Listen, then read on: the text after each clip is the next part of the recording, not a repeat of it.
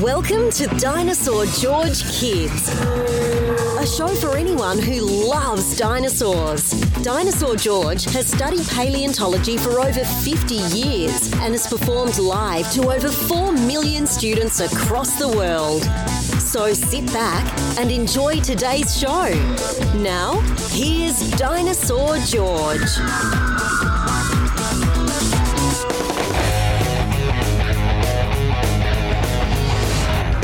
Future paleontologists.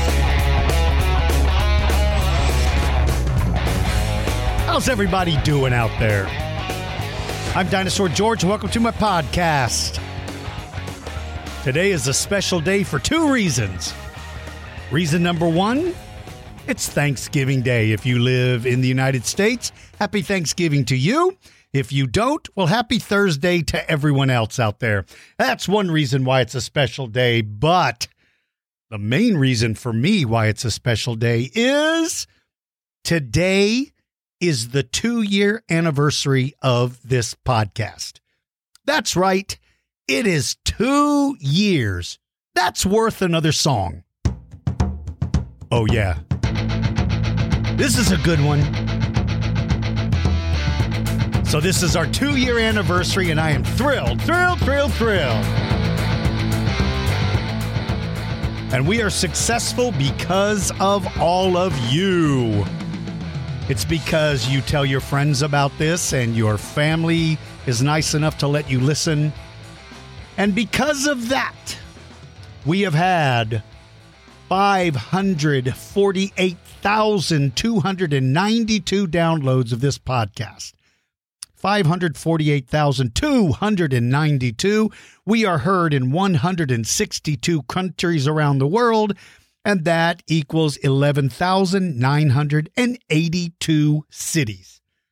So this podcast is worldwide, and it is, again, successful because of you. I mean, I could sit here and record stuff all day long, but if nobody listens to it, it doesn't do any good. But as what's helped us so much is that you are willing to tell your family and friends about it, and they are willing to tell everyone else about it. And that's what grows this podcast. So thank all of you, honestly, from the bottom of my heart. Thank you all so very much for helping to make this podcast a success. I never imagined when I started it two years ago, I didn't know if we were going to have two listeners or 10 listeners. And now we have over half a million. So that's that's exciting to me. And I especially like the fact that we're heard in 162 different countries and territories all over the world. That's very exciting. So there we go. That's great news and happy anniversary to us. And I hope I hope that you all have enjoyed listening as much as I have enjoyed making these for you. A couple of things to cover. Um, if you live in or around San Antonio, we have just added a bunch of new things to our store. We've now added plush animals. That's like stuffed dinosaurs and stuff like that. And we've also really added a bunch of science experiments. I don't sell a lot of things that take batteries because what I'm what I want to do is encourage you young people to use your imaginations. I don't sell video games. I like video games. I'm not saying there's anything wrong with them, but what I mean is that I, I like it when you use your imagination because your imagination is going to be very important for those of you that decide to become paleontologists or archaeologists. Because sometimes we have to use our imagination when we find something. We have to use our imagination to help figure out, well, what did this thing do? And so building your imagination is very powerful. And and again, I love video games. I, I don't discourage people from using them, but what I'm saying is that in my store, I try to have things that need imagination. And with these science experiments, these are hands on. You can like make your own volcano or you can make your own robots. You can uh, make a solar powered robot.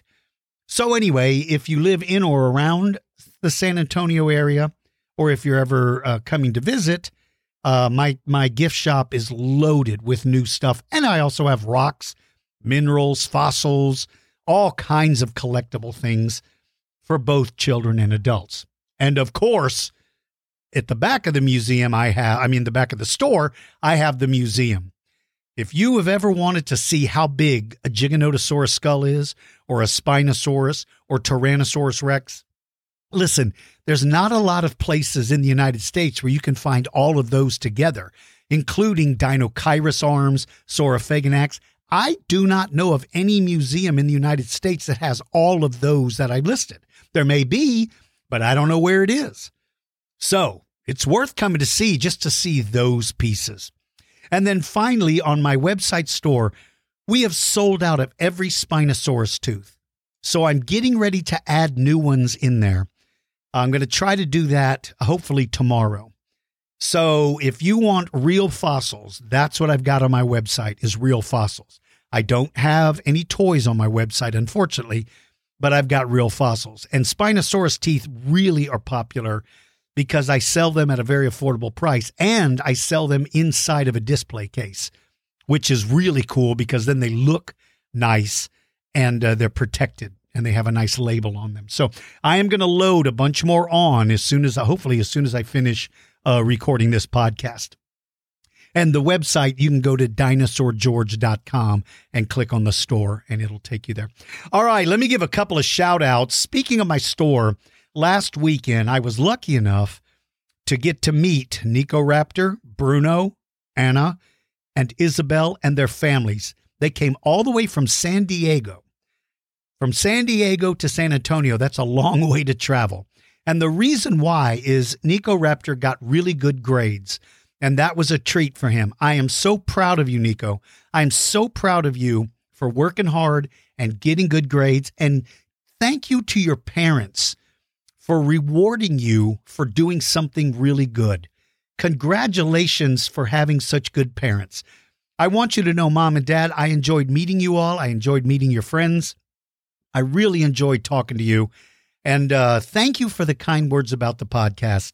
I, I really appreciate that. And thank you for letting Nico listen. And again, it was so nice meeting Bruno, Anna. And I know it's not Anna, it's Anna. I think I said that right. I want to make sure I got that right. And Isabel. Um, it was so nice meeting all of you, mom and dad, families. Uh, it's so nice meeting all of you. Thank you for coming out. I'm so glad I got to meet you in person. Uh, some shout outs to some elementary schools where my traveling museum stopped. One is Ron Elementary in Decatur, Texas. Um, by the way, I got to do the coolest thing in the world. One of our newest Patreon Club T Rex members was named Wyatt. And Wyatt was a student at Ron Elementary. Uh, I think it's pronounced Ron, unless you guys pronounce it Ran, but I think it's Ron Elementary. It's in Decatur, Texas. So Wyatt's mom and dad decided to surprise him by giving him a T Rex Club membership to uh, the Patreon Club. And Wyatt didn't know it at the time. So when I got there, I called Wyatt up in front of all of his class and I announced he was the newest member, that his parents had bought him that. And uh, Wyatt, it was so nice meeting you and your mom, your family. It was so nice meeting you. Thank you so very much for becoming a, a patron club member. And it was a very exciting thing for me to be allowed to uh, give you your two welcome gifts in person. Then we went to Kerr Elementary in Allen, Texas. Shout out to all the students there to Garden Ridge in Garden Ridge, Texas, Garden Ridge Elementary. It was great meeting all of you. I really enjoyed visiting you, and I hope you enjoyed it as well.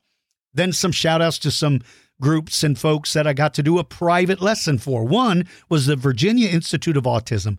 I had such a good time with you. Your students had such good questions, and I hope you are all so proud of your students. They did a great job.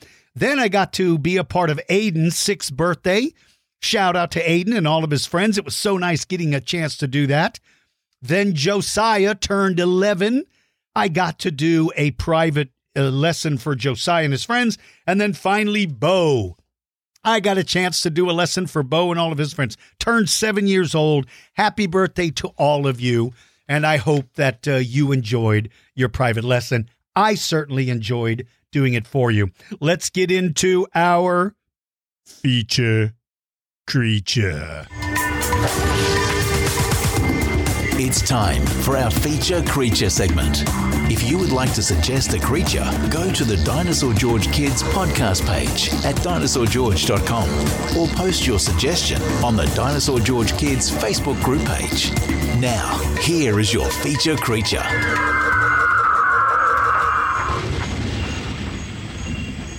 Well, this one is going to be a doozy. This one, this one is incredible. I got to tell you, this is this is one of the most exciting discoveries in a long time. The dinosaur's name is Stegouros, not Stegosaurus. Don't confuse it with Stegosaurus. It is Stegouros. The name means roofed tail. Roof tail. Why do they call it roof tail? I'll tell you why. First of all, it's a small little dinosaur. It's a member of the Ankylosaur family. It's a little guy. It uh, it's between 1.8 to 2 meters long. That's like between 5.9 and 6.5 feet long. It's very short. It's a little one. I suspect looking at the pictures, it probably weighed, I don't know, maybe 150 to maybe 180 pounds. What's amazing about it is it was discovered in the southern part of Chile, at South America. This is the first recorded ankylosaur ever found in South America. That's very exciting because up until this, nobody knew that ankylosaurs lived in South America. That that's a dinosaur that most people associate with North America. Uh, we find ankylosaurs not just in North America. Listen, we find ankylosaurs in Asia, in Europe. So they are found they are found in different parts of the world, but in this particular case, this is the first one, the first one to be found in South America. It lived during the late Cretaceous period between 74, 74.9 and 71.7 MYA. What does MYA stand for? I know you are all saying it out loud. Millions of years ago millions of years ago. It lived 74.9 million years. Now, some people say, why do you say 74.9? Why not just say 75 million years? Well, when you are talking about millions of years, the difference between 74.9 and 75 is a lot. It's like a lot. So when you see these kinds of things, you need to understand that rounding those numbers up or down can mean the difference of thousands of years. It's hard for us to think about thousands of years. Listen, 3,000 years ago, the pyramids were being built. So look at the big difference in time between then and now. So 74.9 to 71.7 millions of years ago. It is an herbivore. It eats plants and it is a quadruped. It walks on all fours. Now, there's a lot of things amazing about this dinosaur. One, it was relatively complete, which is rare. It's hard to find a relatively complete dinosaur. This one was pretty complete. So scientists know quite a bit about it. It was first discovered in February of 2018 by a group of Texas researchers. So it has a connection to my home state. And and one other thing, you know, what were a group of Texas researchers doing in Chile? Why were they down there digging? How come people from Chile weren't digging? Well, that's the great thing about paleontology is that countries invite paleontologists from different parts of the world to get to come in and work with them to help discover things. That's the greatest part about paleontology. You have paleontologists from Canada that go to China to help dig. You have paleontologists from Japan that might come to Texas to dig, or a paleontologist from Italy might go to Canada. Um, it's a great thing. They bring you bring in people from all over the world. That's the best part about paleontology is you get input and help from people all over the world. It makes the science stronger when you include other people. That is why I've said it doesn't matter what uh, sex you are, what religion you are, what nationality you are. It doesn't matter. Those things don't matter. Paleontology, you can be a female paleontologist. You can be a paleontologist from Asia or Africa or South America or North America or Mexico. It doesn't matter. And that's the great thing. So it was discovered by a group in 2018. It was described in 2021. I'm going to ask you all again What do I mean by it was described? If your parents are close by, stop this vi- uh, stop this podcast and go explain to them what it means to describe a dinosaur if they don't know. What it means if you're new to this podcast, when somebody finds a new kind of dinosaur or prehistoric animal, they have to write down all the information about it. That is called describing it. They have to list all the bones that were found. They have to explain what kind of dinosaur it is based on what was found. They have to prove that they have found a new kind of dinosaur. Once they have described it, that information is turned over to other paleontologists who will then agree or disagree with your with your paper. If they agree with it and all the evidence you've pro- shown proves that it's a new dinosaur, then it gets an official name and you get to name it, and now everybody knows about it. But if they look at it and say, I don't think this is a new kind of dinosaur, I believe that this dinosaur has already been found, and here's the name that they gave it, you have to go back and do more research to prove that yours is different. That's the best. That's the that's the other thing about the importance of paleontology, the importance of science. You can't have everybody just giving new names to dinosaurs because you could up you could end up with one dinosaur with 25 different names. And so to control that, there has to be a system in place. And to describe it means that someone or a group of someone's has to do research. They have to write a scientific paper, and that paper has to be uh, accepted by peers. It's called peer review. A peer is someone you work with, someone within your industry. It has to be peer review, means those people review it and they approve it or, or disagree with it. So that's why sometimes there can be two or three or four years between the time that a new dinosaur was found and when it was named. Now, this is a little member of the ankylosaur family. That's not a very big dinosaur. Um, six feet is not that's in, that's an average sized adult. So it's a little dude, but there's a couple of things amazing about it. Again, one of them I already told you. It was discovered in South uh, uh, in uh, South America, making it the first ever. Its body was covered in little pieces of body armor. You would expect that from an ankylosaur. Body armor are pieces of bone that are kind of stuck in the skin of the dinosaur and it gives it protection, its defense. The scientific term for those is osteoderms. An osteoderm is a piece of bone that is on the exterior. It's not connected to the skeleton. It is free floating. And If any of you have ever seen a tortoise, the next time you get to see a tortoise, I don't want you to look at its shell. I want you to look at its legs. Look at its legs because you're going to see these little knobby things all over its legs. Those are osteoderms. Those are defensive. When the turtle crawls into it uh, closes itself up in the shell, when it pulls its little legs in, those osteoderms are pointing to the outside. They're defensive. They are protection. So this little ankylosaur was covered with uh, body armor. Now, here's where it gets a little confusing Ankylosauria, Ankylosauria, that is the name where all of the little armored, not little, all of the armored dinosaurs fit. Like Pinacosaurus, Ankylosaurus, Euoplocephalus, Saichania. Um, oh my gosh, my mind just went blank, but there's so many different kinds. Um, Nodosaurus, uh, Gastonia, all of those dinosaurs fit into the giant group of Ankylosauria.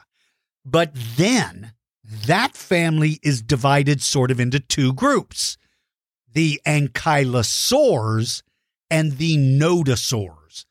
Nodosaurs do not have clubs on their tail. So, Nodosaurus, Gastonia, they are nodosaurs. Ankylosaurus, Saichania, Euoplocephalus, they are ankylosaurs because they have a club. But here's the confusing part about Stegouros. It does not, well, it sort of has a club, but it also has sort of like blades on its tail. Its tail is the weirdest thing you are ever going to see. Its name is spelled S T E G O U R O S. Stegouros. I advise you all to go straight to the web, straight to a search engine and look at it. And when you see its tail, you're going to go, that is the most amazing thing I've ever seen because it is unlike anything you've ever seen. It's kind of flat with these blade like things that go down. And then at the end, they're kind of fused together to kind of make this flat weapon. It's so hard to explain. It's not round like an ankylosaurus tail. Imagine if you took a steamroller and ran over ankylosaurus's tail and made it flat as a pancake. That's kind of sort of what this thing looks like. It's incredible. It is unlike any other ankylosaura, uh, ankylosauria. Nothing's like this. It is the weirdest thing you've ever seen. The tail is pretty short. It has 26 tail vertebrae, but the last 12 of them are covered with seven pairs of flat, sharp osteoderms. They are not body armor, these are slicing mechanisms. These are blades. These things are like giant knives, axes, hatchets. There's nothing like this thing. And then at the very end, the last five are fused together. What that means when there, there can be two kinds of vertebra free and fused. Fused means sort of connected, like they're glued together, like they're welded together, they're stuck together. They can't wiggle. An ankylosaurus tail club and the last few vertebrae are fused. They don't want the tail club to be wiggly. They want the tail to be wiggly, but they want the club to be stiff. When you swing it and you hit something, you want to do damage. If it's flexible, it won't hurt. Think about this. If you have a baseball bat and a piece of cooked spaghetti, all right. If you swing the baseball bat and you hit something, that bat is a solid piece. It is going to hurt. If you swing spaghetti, it's not going to hurt because it can't pick up any momentum. It will slap you, ow, but it certainly won't cause major injury. But this thing, its tail at the base is flexible. It wants to be able to swing its tail. It just doesn't want the very end to wiggle. It wants it to be stiff. And these fused vertebrae make it stiff. And that forms this sort of flat structure, this flat plate thing that would have been just a horrifying weapon. The reason why that tail is so spectacular, in my opinion, is because this dinosaur appears to be small. There are ways to tell if a dinosaur is a grown up or a baby. The one that they found doesn't appear to be a baby. It appears to be kind of close to being a grown up. And so maybe that's as big as they ever get. Maybe they're not as big. Maybe they just stay kind of small. Well, that tail is the great equalizer. I don't care how small you are. When you've got a tail like that, that thing is going to keep you away. Think of a porcupine. Porcupines don't grow to the size of a grizzly bear because they don't have to. They can stay small. Their weapons allow them to stay small. They don't need to be giant. Uh, in this particular case, Stegouros does not need to be big like its cousin Ankylosaurus because it's got the super weapon, and that is the slasher tail. This thing is amazing. I find it absolutely interesting, and I hope you find it as interesting as I do. This is an amazing dinosaur. It's an amazing discovery, and hopefully, they will find more of them to answer the question was this a young one? Was this a grown up? And if it wasn't a young one, then how, or if it, if it was a young one, how big do they get? I believe you're looking at a small little dinosaur. And why did it, why is it called roofed tail? Because those plates kind of sort of look like shingles on the roof of a house. Maybe that's why they named it roofed tail. Those flat things look like the shingles on the roof of a house. That's my opinion. Maybe there's another reason why. That's my opinion. So that's it. That is our little feature creature, which I think is an amazing animal. Now, I want to jump over to the Dinosaur George Kids Facebook group page and just buzz down it real quick, make a couple of comments. Um, this is really nice. The Woolsey family, uh, said happy Thanksgiving. Same to you. They found, oh, my favorite dinosaur, Allosaurus. The boys are standing in front of it. That's a great picture, man. Thank you so very much for sending that. I think that's the coolest thing in the world. That is so absolutely cool. And then Aldrich, the TV Explorer, somebody posted a really cool link to a great, hey, that's really cool. It's a YouTube video, looks really nice. That's very, very cool. Uh, going through this, I'm just buzzing down here. A lot of people sending Thanksgiving wishes. Thank you so very much. Uh, Justine's seventh birthday. Uh, oh, look at that. Look at that. How nice is that? That is so cool. Justine, I love this very much. Thank you for posting that picture. Thank you for being a member of the Patreon Club. Happy birthday to you. That is so very cool. They made a dinosaur cake, which is cool. They have dinosaurs on the table. Thank you so much. And uh, uh, who would win? Spinosaurus versus Baryonyx versus Velociraptor versus Dinosaur George. Well, who do you think is going to win, kid? Let me tell you, there's only one thing in that group that has the underarm body odor that is so horrifying. Nothing can survive. The reason why your birthday cake dinosaur is green is because it smelled my powerful stink bombs. No dinosaur can survive. Happy birthday, Justine. That's so cool. Let's see. Uh oh, oh, this is so cool. This is so very cool. This is great. Well, uh Colt, thank you for posting. This is such a cool thing. Uh what have you got here? You posted a short video. Colt, what is this? Let me see if I can let me see if I can play it on here. Thanks, El Stinko. El Stinko. What? Wait one minute. You rotten little kid. Let me tell you something. No one knows the identity of El Stinko. No one knows the identity of El Stinko. So do not call me El Stinko, you stinking little kid. and hopefully you guys will get to come down to the uh, museum. I'd love to meet you in person. Thank you so very much, uh, Colt. That's so very kind of you, and I love the video. But don't call me El Stinko, you rotten little kid. Actually, that was very good. All right, uh, Joshua, age six, made a really cool Triceratops. Hey, that's great. That's great. It's got a great. Oh, those are Legos. That's a very good job. Nicely done, Joshua. I'm very proud of you. Uh, that is very kind. And thank you so much, mom or dad, whoever posted this picture. I appreciate that so very much. That's really, really cool. By the way, uh, David Swift just posted what time I'm doing a free lesson tomorrow. Now, uh, let me explain. Today is November 24th in the year 2022. Tomorrow, at uh, on 1125 2022 i'm doing a free lesson for everyone on the dinosaur george kids facebook group page. It is open to everyone who is a member of the dinosaur george kids page. It's tomorrow. You're probably going to hear this podcast tomorrow so it's not going to do anybody any good. But i just wanted to mention it's at 10 o'clock central time tomorrow. So if you hear this before tomorrow i hope you rush in and get on top of that. All right, uh, here's the Lions family. Uh, Justin said they found some fossils in Comfort, Texas. That's not too far from me. Uh, Justin said they're gastropods. Nicely done.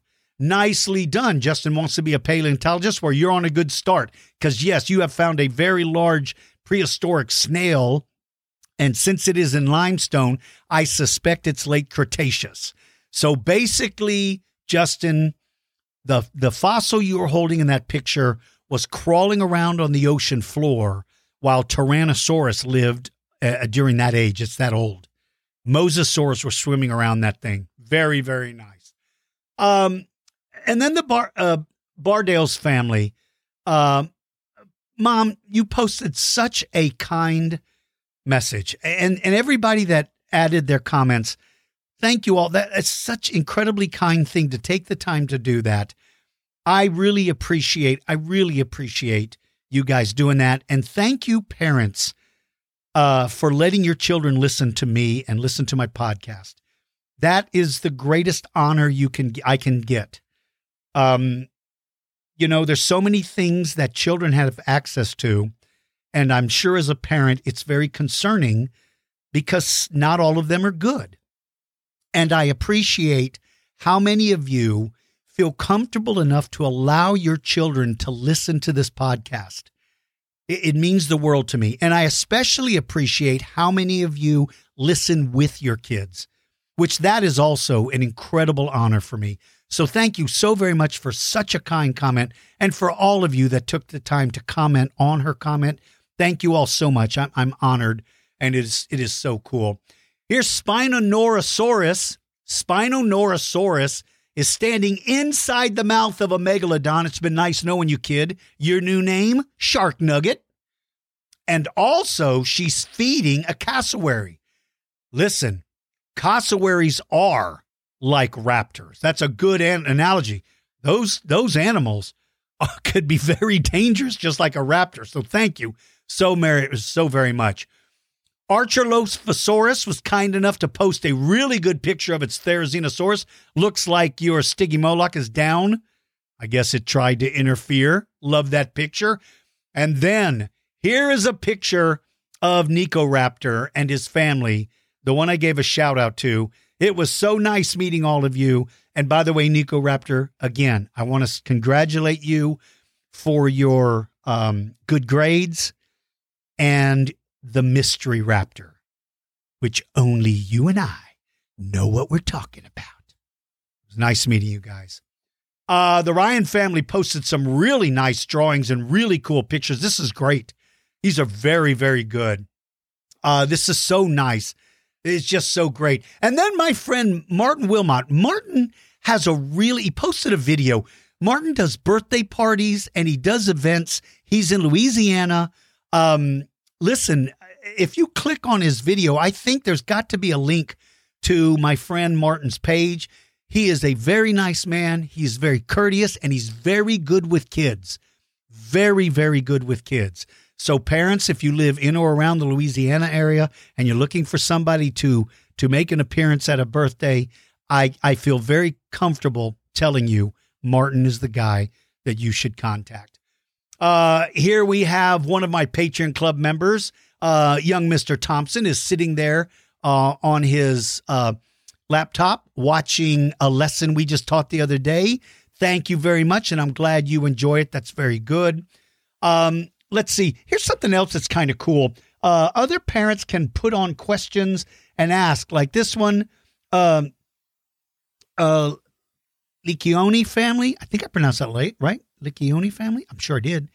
Uh, just mentioned that they live in Sydney, Australia, and wants to meet some local dinosaur enthusiasts. That's what's great about this page is you can post that kind of stuff and and share. Parents, it is a very safe page. We watch very carefully what sort of content is being put on. Uh, uh, Riley Dino posted some really nice images. These are great. These are great. And he did some really cool who would wins. This is very, very interesting. I like this a lot. That's very, very good. Very, very good. Uh, let's see. Maxon wanted to show a picture of a Brachiosaurus eating leaves from a lemon tree. A lemon tree! Uh, now it's turned into Sourpussasaurus. Because when it eats a lemon, ugh. Okay, lemons are good for you. I just don't like lemons. But that's a great picture, and I love that very, very much. That's really, really cool. Uh, what else have we got? E Raptor and Elasmorowan posted some really cool stuff. Oh, they've got a whole rock show going on. They captured Cha Cha Cha Raptor. We'll keep it. Make sure you keep it. Do not let it loose because it's a horrifying animal. Listen, you guys got a whole rock show. This he's playing the piano. All right, that's that is that is really brilliant. That's really very brilliant. I like that a lot. That's really cool. You know, I mentioned uh, I mentioned that um, uh, at at the beginning, Wyatt, who's our newest member. There's some pictures of me and Wyatt together at his school. Uh, Mom, thank you for posting the pictures, and thank you again for letting me be the one lucky enough to announce that um, uh, that Wyatt had become a member. Uh, let's see. This is from Tamal. Tamal, this is a very good drawing. That's a good Tyrannosaurus Rex. I like that. That's very good. I like that a lot. That's very good. Uh, nicely done, my friend. Nicely done. I need to comment on that real quick. That's really good. There. I just made a comment on there. Uh, let's see what else we got. Uh, Maddox. Maddox came in the, the museum on his seventh birthday. That was so cool. Look at him right in front of that Tyrannosaurus Rex. Uh, Maddox, it should have eaten you. Hopefully, they put barbecue sauce on you before they sent you back there. I hope so, anyway. Happy birthday, buddy. That's so cool. What else we got? Arlosaurus from Scotland. Very, very nice. By the way, guess what, Crofts family? I bought a couple of feet of Scottish land. so now I'm a Scottish lord. I just want you to know that's great. I love that mask a lot. I like that dino mask very, very much. Uh, were any dinosaurs nocturnal? Yeah, there were nocturnal dinosaurs. Absolutely. I have no doubt there were nocturnal dinosaurs. Absolutely. Um, it, dinosaurs were no different from animals today. In every environment, something is going to learn to take advantage of something that's there. For instance, animals today, some are nocturnal, some are diurnal, which means out during the daytime. Some lizards only come out at night, some only hunt during the day. Some snakes come out at night, some hunt during the day. Some mammals come out during the day, some come out at night. That's common. So I absolutely feel. I know there was a dinosaur in um, Australia named Leaellynasaura, which had really, really large eyes. And that would suggest that it was probably a nocturnal dinosaur. So I think there probably were uh, nocturnal dinosaurs. Let's see. Kara posted a really good uh, picture uh, listening to the Dryosaurus podcast. Oh, that's very good. Look. Oh, that's very good. Kara posted the eating cycle. Dinosaur eats leaves, eats the nuts, swallows them, poops. The nuts grow into a tree, and life begins again. Dryosaurus is an example of the dinosaurs that are part of the environment. They have to be part of the environment. Kara, that's a very good drawing. And I like very much how you listed all the steps. That's very good. And I'm very proud of you. That's absolutely excellent. Very, very good. Then Gracie Rex is cruising around on, oh, she looks like she's riding a dinosaur. That is so cool. That is absolutely great. That's so cool. Uh, and then, oh, this is so cool. The Pettit family uh, the kids are taking. that's so good. That's so good. Theo wanted to show me a picture by Argentinosaurus, which is at Lake George Expedition Park in New York. Is Lake George named after you? Well, of course it is. Anything with the word George in it was named after me. Everything. Uh, Georgia. Hello, they named a state after me. Uh, George of the Jungle. Hello, they named a jungle after me. Georgie, little Georgie pants in it. Wait, stop right there. Okay, they did not name that after me, and don't anybody call me that. Look what you did to me. Look what you did to me, Theo. You stinking kid. That's very good. Thank you for posting. That's very, very cool. That is so cool. Isaac posted a cool picture from Australia. Uh, he's dressed up as a raptor for Halloween. I like that a lot. Very, very cool. And then Lucadon dressed as a T Rex for Halloween. You there were so many dinosaurs out there. That's great. And then Tamal posted a picture of a megalodon with the Brygmophyseter shark. Nicely done. I like that very much. That's really good. That's really good. Uh, Rex posted a cool picture with a baby Postosuchus being attacked by a Coelophysis. That came from the Coelophysis, I mean, the Postosuchus episode. Thank you for posting that. That's absolutely great. And I still like the idea that uh, Rory Raptor was out there with the trainer, with the trainer looked absolutely great. So thank you all so very much for these really cool pictures and all the nice comments that you post. If you would like to become a member of the Dinosaur George Kids Facebook group, it is completely free to join. You just have to go find us on Facebook and join. Now, if you'd like to become a member of the Patreon Club, well, then this information is for you. Become a member of the Dinosaur George Patreon Club and join the fun. We offer different club levels, each with their own set of benefits. Private lessons, new discoveries, behind the scene access, and much more are all part of being a club member. Visit dinosaurgeorge.com and sign up today. Uh, everybody, look at your watch. Look at your phone. What time is it? Who would win? What if two different prehistoric creatures fought? Who would win? T Rex versus a giant wolf? Raptor versus terror bird? Spinosaurus versus Triceratops? You choose the animals, and Dinosaur George will size them up and pick a winner. Now, get ready. It's time to find out who would win.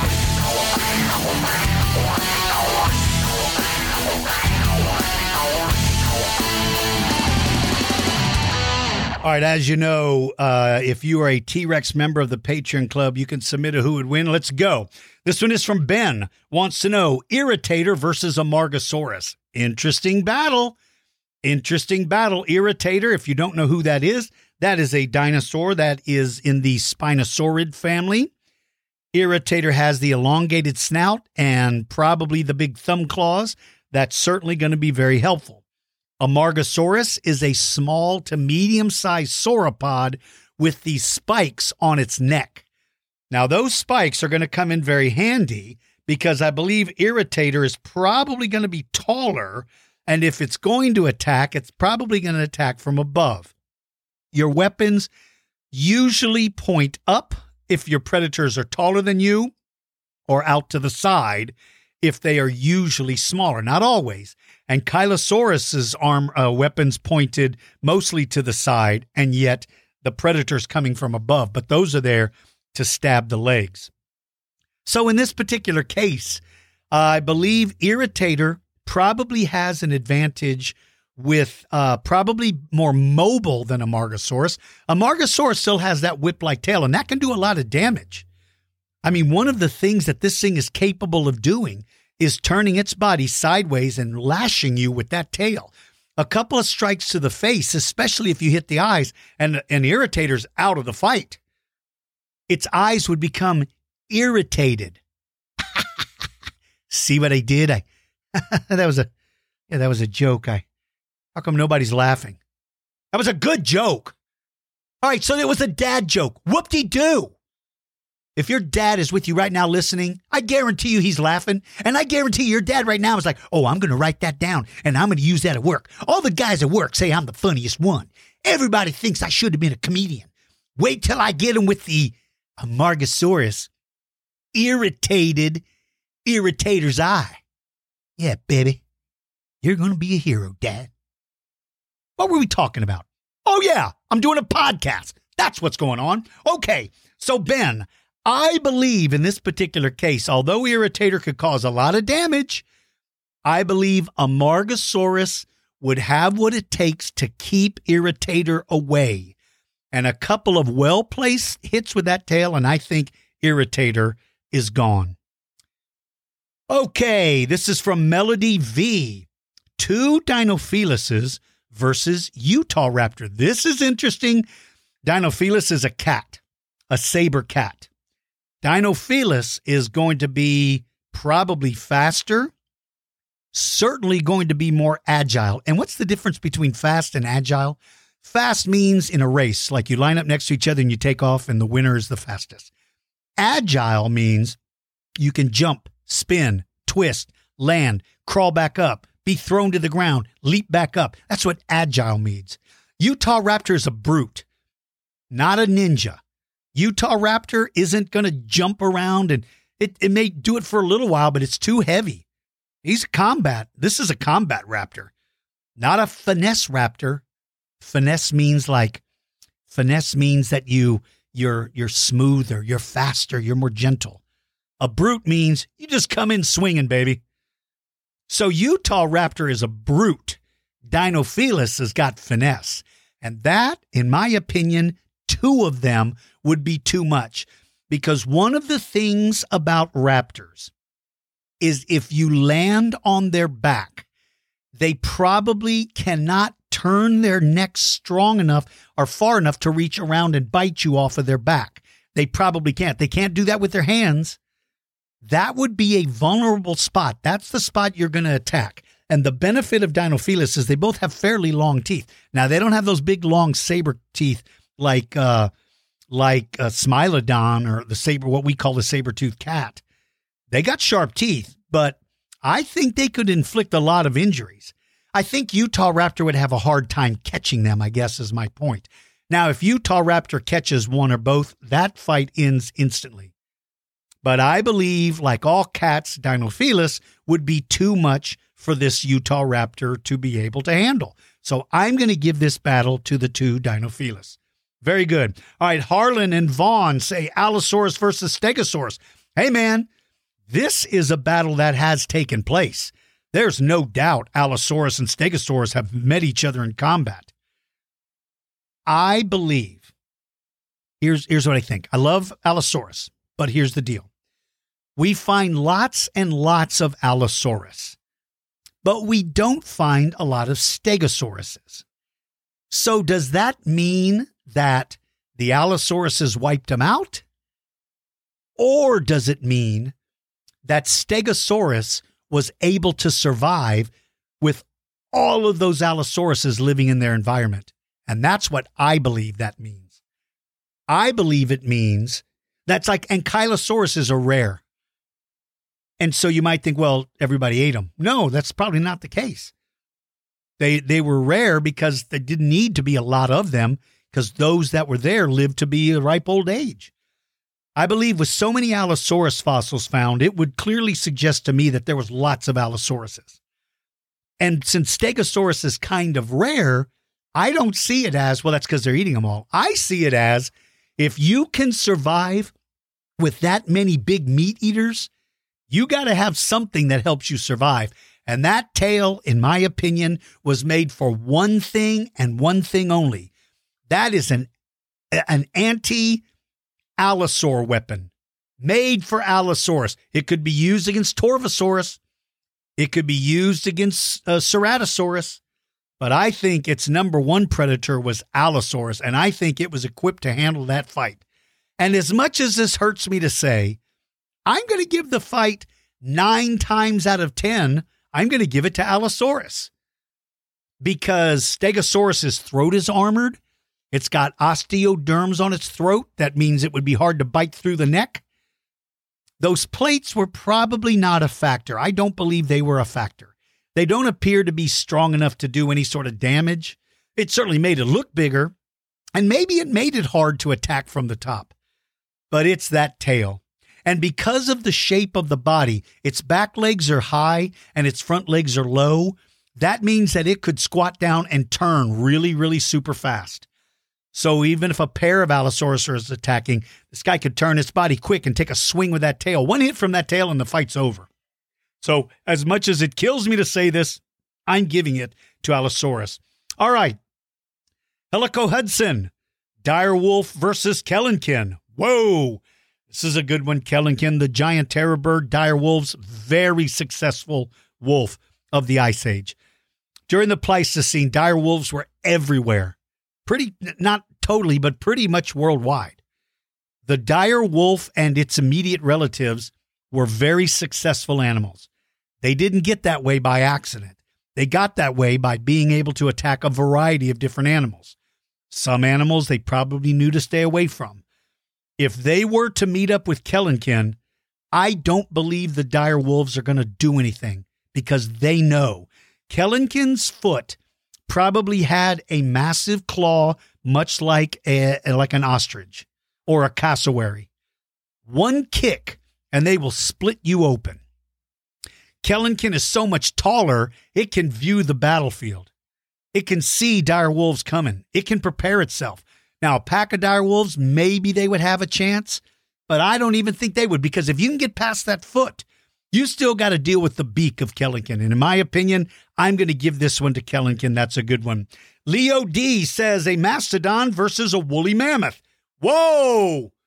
This is an even battle. This is an even battle. All right, here's my opinion. Mastodons lived in a much greater area. They lived both where it was hot and humid and where it was cold. Woolly mammoths lived mostly where it stayed cold. That would mean that a mastodon would face more dangers living in two different areas because you have predators in both that are different.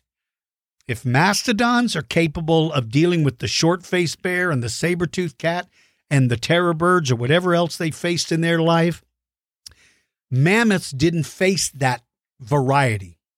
Therefore, in my opinion, I think a mastodon would have an advantage. One thing about a mastodon's tusks, they appear to be better suited for ramming their opponents. Mammoth tusks were curved, and because they were curved, they could have been used as a club, but not a spear. So I think Mastodon would win this fight. I like it no matter what it is. I like it a lot. And then finally, my friend Hennessy, who goes by Dinosaur Jr., a ground sloth versus a giraffe. That's a very interesting one. That's a very, very interesting one. I have never given any thought to this. I mean, the giraffe's neck is an excellent weapon. It's a, I mean, listen, it's a very good weapon. They use it against each other to, uh, for dominance. So they definitely use them as a weapon, and the horns on their head could cause a devastating blow. But here's what I believe, Hennessy. I think the ground sloth is still not as tall. And so, unless it is a big one, like, um, uh, oh my gosh, what's the giant ground sloth's name? Megatherium unless it is a megatherium and the megatherium is standing on its hind legs, I don't know if the giraffe can lean down far enough to really use its weapon. Whereas with megatherium, it's got that great big, big claws on their hand. And they can't reach a vital spot, but they could certainly hit the legs. But man, those legs are weapon. Listen, this is a good battle. I I don't know what to say in this one. Hennessy, I, I don't know what to say in this one. Man, I, this is a toss up. I, I hate to do that. I hate to say it's a toss up, but this one is a toss up. In my opinion, I cannot tell you who's going to win this fight. It would be interesting if, if you could give me your input. If any of you are members of the Dinosaur George Kids Facebook group, go on there and tell me who do you think would win? A ground sloth versus a giraffe. There, if you want a project, there's your project. Either draw a picture of them fighting and list your winner, or draw a picture of them or show me your toys of them. But you pick the winner for this. All right, one of the benefits of being a T Rex member of the Patreon Club is you get the opportunity to be interviewed. So let's hear it. How would you like to be interviewed on a future podcast episode?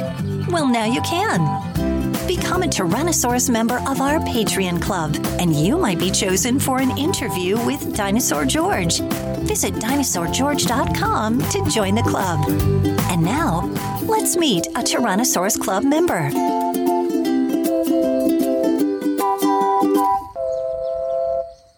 All right, my friends. Today, Lewin's name came up on the podcast interview. Lewin, how are you doing, buddy? How old are you, Lewin? Seven. Seven years old. Lewin, where do you guys live? Scottsburg. Where? Scottsburg. Nova Scotia. Nova Scotia. Nova Scotia. Great. Very, very good. That's a beautiful, that's a beautiful area. Very, very cool. So you live in Nova Scotia now. Is it getting cold outside? It must be. You just coughed. So that means you have a cold. That means it's cold outside. Well, that's very cool. I've only been one time to your part of the country and I loved it. It's very, very beautiful. So, um, do you like dinosaurs? Yes. Who is your favorite? If you had to pick one favorite of all the dinosaurs, who is your favorite? Spinosaurus. Spinosaurus. Uh, that's a pretty big dinosaur kid. You sure you like him? Yes. I don't blame you. What do you like about Spinosaurus? What is it that makes you like him? Probably because, like, he's basically the strongest dinosaur that ever has been found. The longest, that's right. A carnivore. Very good. What do you think that big sail was for on its back? Maybe cooling it down or attracting mates. Very good. Those are very good answers. That and that's I think a lot of paleontologists would agree with you that it may have been used for both of those things. You know, sometimes animals have things that we don't understand and they may it maybe does something else. I don't know what it would be. I can't imagine there's anything else. But do you think do you think that sail would have been brightly colored or you do you think it would have been camouflaged? I think maybe it could change color. Ooh. So it might have been able to change the color. Now that would be cool. Do can you think of a reason why it would ever want to change the color of that sail? Like to be camouflaged and then some like catch prey and that stuff and then to attract mates to be brightly colored. And then Nice. Dark, dark colored for hunting, light colored for attracting mates. Oh, that's a very good idea. So maybe it could display emotion. You know what emotions are? Do you know what that is yet? Like a chameleon. Yeah, right. Right. Like a chameleon can change colors. Like when they're mad or scared, um, perhaps they could change the color of it. That would be a very interesting thing. That would be, especially as big as that sail is, it would make you wonder wow, if, if it gets angry, does it change color and does that scare a rival? Or if it sees one that it wants to be friends with, maybe the color changes again and it's a signal that says, hey, come over here. I'd like to talk to you. That would be pretty. Do you think Spinosaurus talked like that? I don't know if I don't know if they spoke English or not. Do you think Spinosaurus speaks English? Depending on the place that it lives, yes. That's very good. So, um, what do you think about what they eat? Do you think they are mostly eating animals in the water, or do you think they eat anything they could catch? I think they're probably maybe both. Maybe both. I I agree. You know, when you look at how big Spinosaurus is, it has to eat a certain amount of food, right? The bigger you are, the more you have to eat. And so I agree with you. I think that they would have tried to catch anything, whether it was in the water or on land. I think they definitely would have tried to catch anything to eat. Do you think they were good swimmers? You're shaking your head. Yes. That means yes.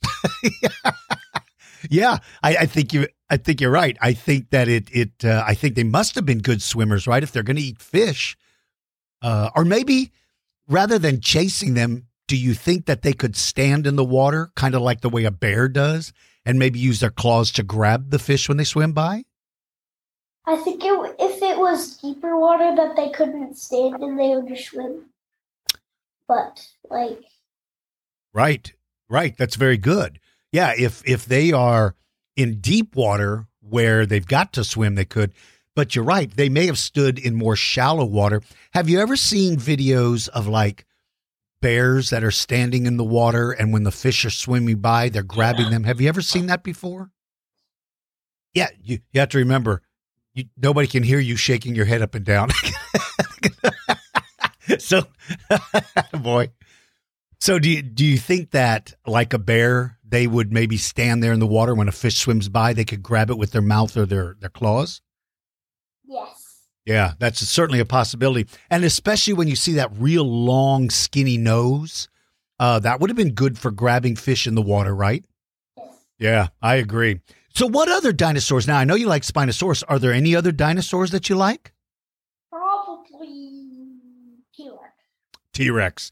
So, you like the carnivores? Do you ha- do you like any herbivores? Any of the plant eaters? Yes. Which one? Brachiosaurus. Oh wow, I like Triceratops too. I think Triceratops. How many horns does the Triceratops have? Tell me quick. Three. You got it right. How did you know they have three? Tri means three. Great. So this kid speaks Latin. Well, that's just great, kid. Yes, you are correct. Tri means three in Latin. Smart kid. So, um, so you like Triceratops? I think Triceratops is cool. What about some of Triceratops's uh, other relatives like Styracosaurus and Einiosaurus. Do you like those those as well?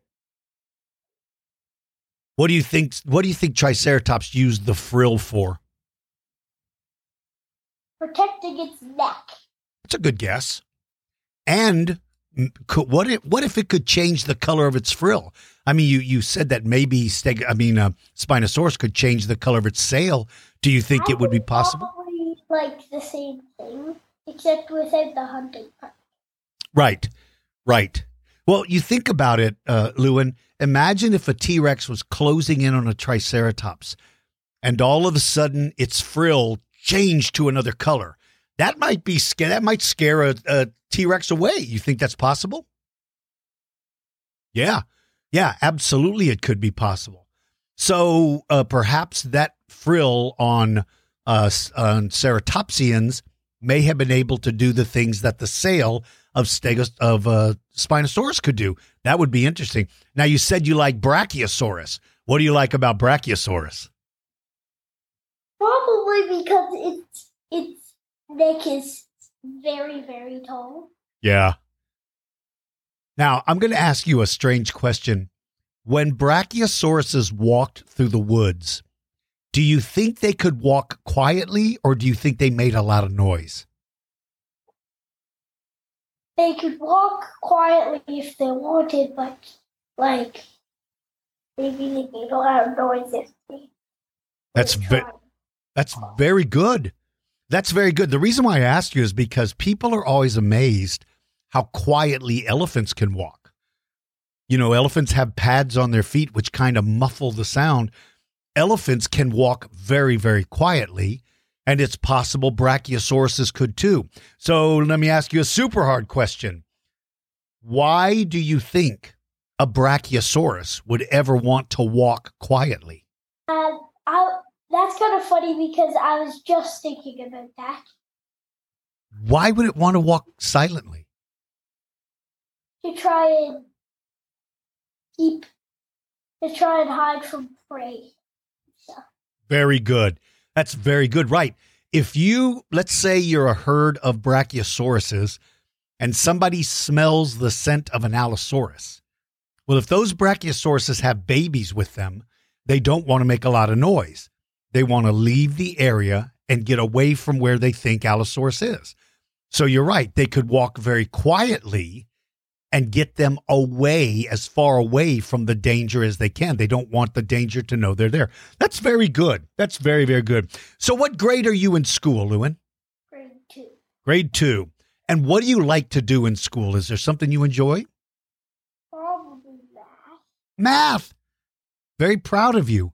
Math math is very important for paleontology. I'm I'm glad. What about uh do you like to draw? Are you an artist? So you're an art you like to draw or paint? Both. Both.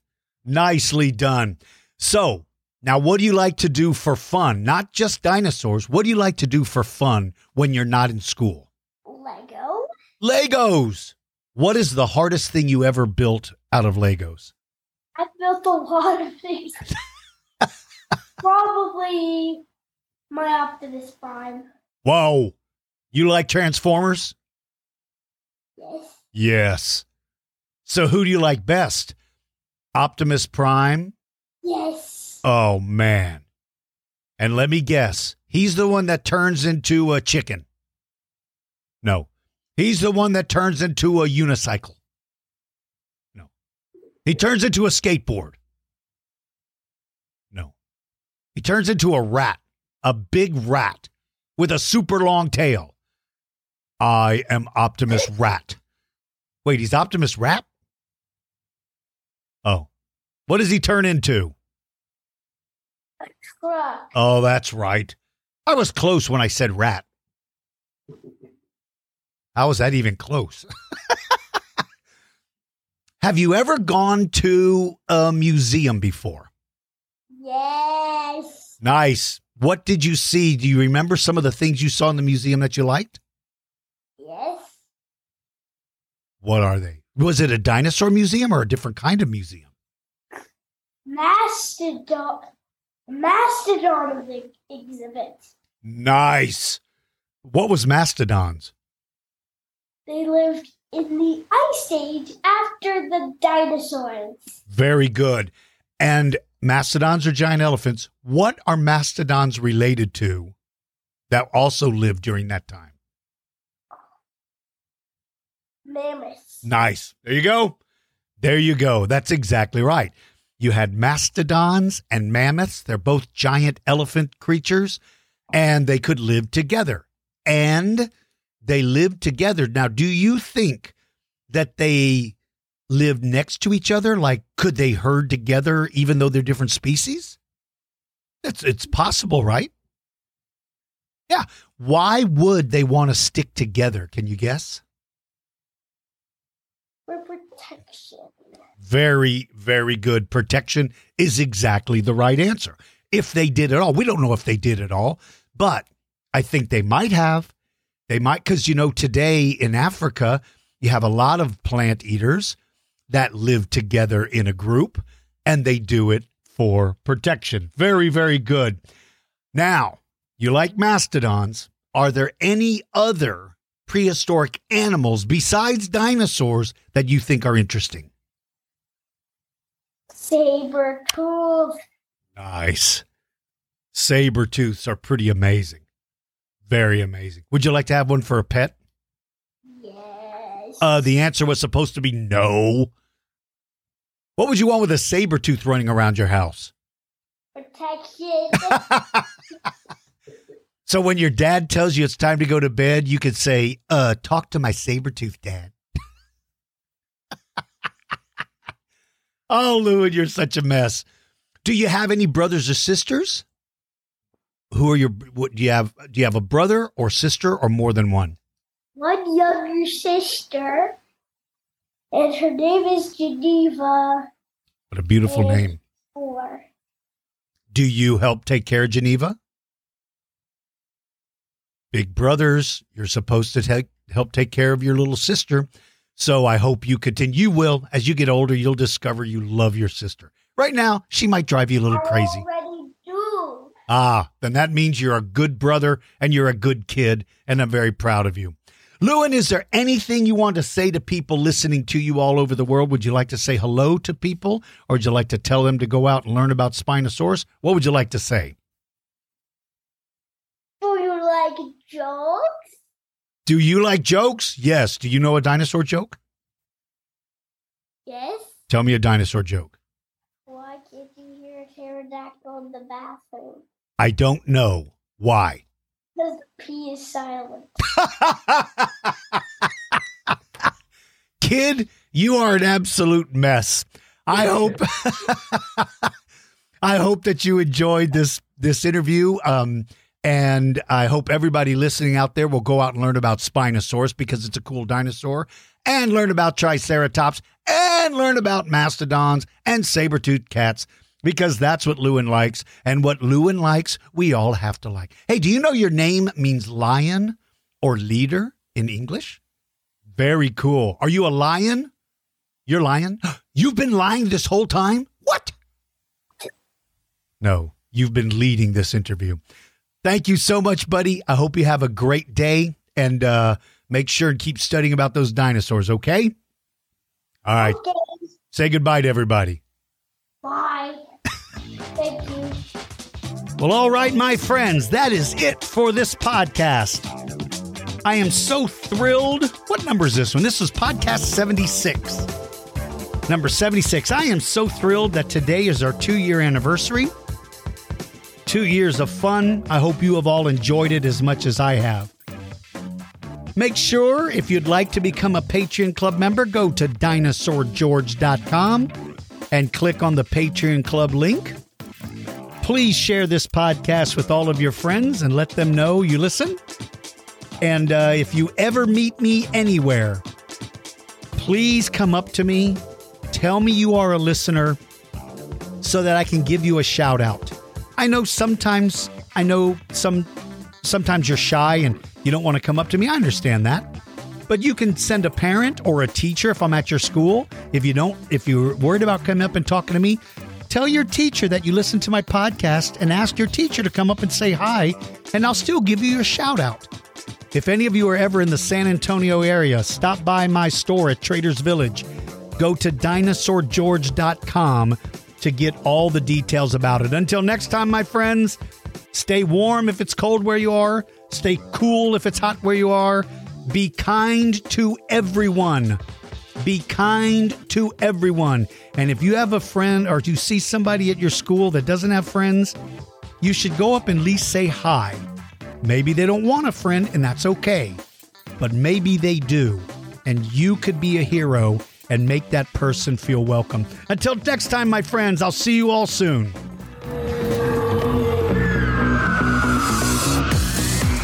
Thank you for listening to Dinosaur George Kids. Join the Dinosaur George Kids Facebook group, become a member of our Patreon club, and check out our website store for cool fossils, rocks, and crystals.